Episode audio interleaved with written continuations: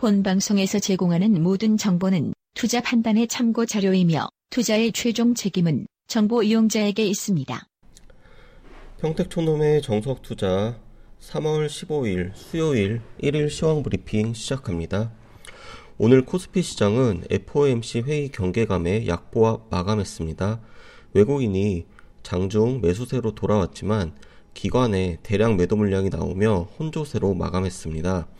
내일 새벽 3시 발표되는 미국의 기준금리 인상이 확실시 됨에 따라 국내에서는 경기 방어주인 통신주가 강세를 보였습니다. 코스닥은 기관과 외국인의 매도 물량이 나오며 하락했지만 4차 산업혁명 테마주가 급등했습니다. 그 배경에는 인텔의 자율주행 자동차 관련 기업 인수 소식이 있습니다. 이어서 사이트 주요 전문가의 오늘 전략입니다. 먼저 평택촌노입니다. 단기 시황과 중기 시황을 오늘 전달했습니다. 단기 시황은 오늘은 최소한 조정이 가능하고 내일까지는 미지수, 삼성전자가 기준이 될 것이고 중기 시황은 언젠가 고점이 재돌파되고 단기 조정받고 다시 최고점을 기록할 것이라고 전달을 했습니다. 아, 그리고 이제 평택촌놈 전문가의 이제 방송 출연이 지금 거의 결정이 됐는데 이거에 대해서 또 전달을 좀 했습니다. 월요일부터 금요일까지 오전 9시 30분에서 10시 이때 이제 화상 캠을 이용해서 어, 모 방송국에서 진행할 예정이고요. 그리고 월요일부터 목요일까지는 6시 30분에서 7시 저녁입니다. 이때도 화상으로 방송 출연이 예정돼 있습니다. 금요일 오후 6시 반부터 7시 반까지는 스튜디오 출연이 있습니다. 아, 네, 그리고 오후 들어서 이제 수급을 기준으로 또 전략을 전달했습니다. 최근 한 달 동안의 수급을 보면 외국인은 코스피에서 3조 5,400억 원 순 매수, 코스닥도 1,540억 원 순 매수, 선물은 6,100계약 순 매수했습니다.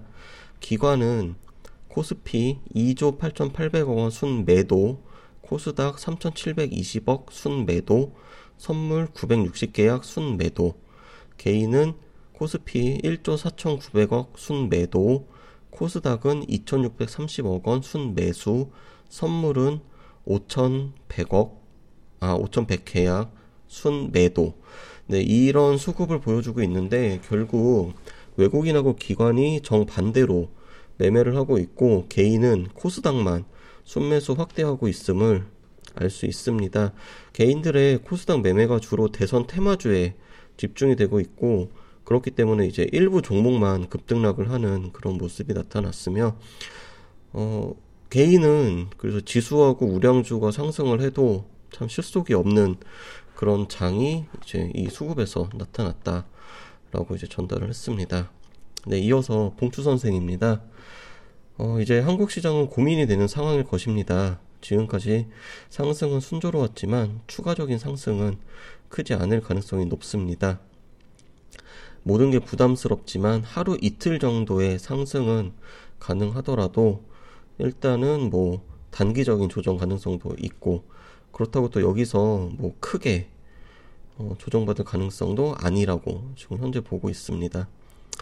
어, 그래서 현재 지금 지수가 적당히 버티면서 횡보하는 그런 흐름이 나오는 것이고, 어, 일단 2100과 2150, 네, 이 두 개가 중요한 지수대이며, 어, 아마도 추가적인 상승을 한 뒤에 이제 하락, 그런 쪽으로 현재 시황을 보고 있습니다. 어, 이 조건을 만족하기 위해서는 삼성전자가 어, 더 이제 여기서 상승을 해야 되는데 음, 뭐 그래서 일단 봉추 선생 같은 경우는 어제 인버스를 이제 최종 손절했고 일단 하방 포지션 구축을 하더라도 조금 더 지수가 상승을 한 상태에서 이제 기다렸다가 어, 들어가자 네, 이런 관점으로 지금 시장을 대응하고 있습니다.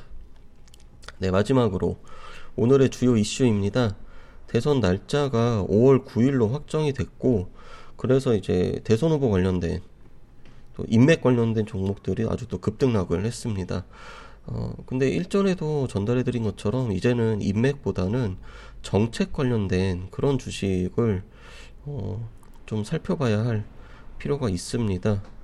일단 뭐 좀 힌트를 드리자면 저희 같은 경우에는 이제 정책 관련해 가지고 어, 물론 뭐 공통적으로 지금 4차 산업혁명 이 중에서도 이제 자율주행 자동차 관련된 기술 좀 보고 있고요. 그리고 어, 현재 상태에서는 좀 야권의 후보가 좀 더 유력하기 때문에 야권 후보들의 이제 공통적인 그런 이슈인 4대강 복원 네, 관련해서 이제 종목들 찾아놨고 그리고 경제 민주화하고 이제 일자리 이건 뭐 이제 창업투사 창투사 관련된 게 있고요. 그리고 저출산 대책 또 어, 네, 이 정도로 현재 좀 종목을 보고 있습니다.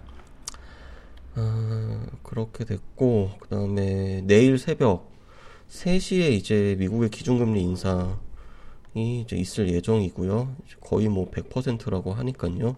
3시 30분에는 이제 옐런의 인터뷰가 있습니다.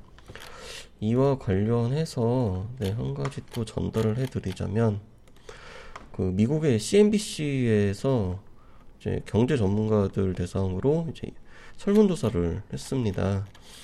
그래서 음,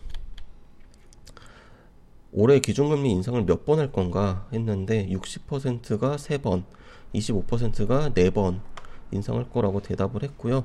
3월 금리 인상 확률은 100%, 6월 금리 인상 확률은 70%라고 답했습니다. 그리고 금리 전망은 이제 미국 기준입니다. 2018년에는 2.25%, 2019년에는 2.95% 이렇게 됐고요. 그래서 이에 따라서 현재 지금 미국과 우리나라의 기준금리 차이가 점점 좁혀지고 있습니다. 그래서 이 기준금리 차이가 좁혀지면 이제 어떤 일이 벌어지는가에 대해서는 저희 이제 팟캐스트 지난번 방송 좀 참고하시면 될 것 같고, 어, 네, 일단은 이제 이렇게 오늘 방송 마무리 짓도록 하겠습니다. 네, 지금까지 3월 15일 1일 시황 브리핑이었습니다.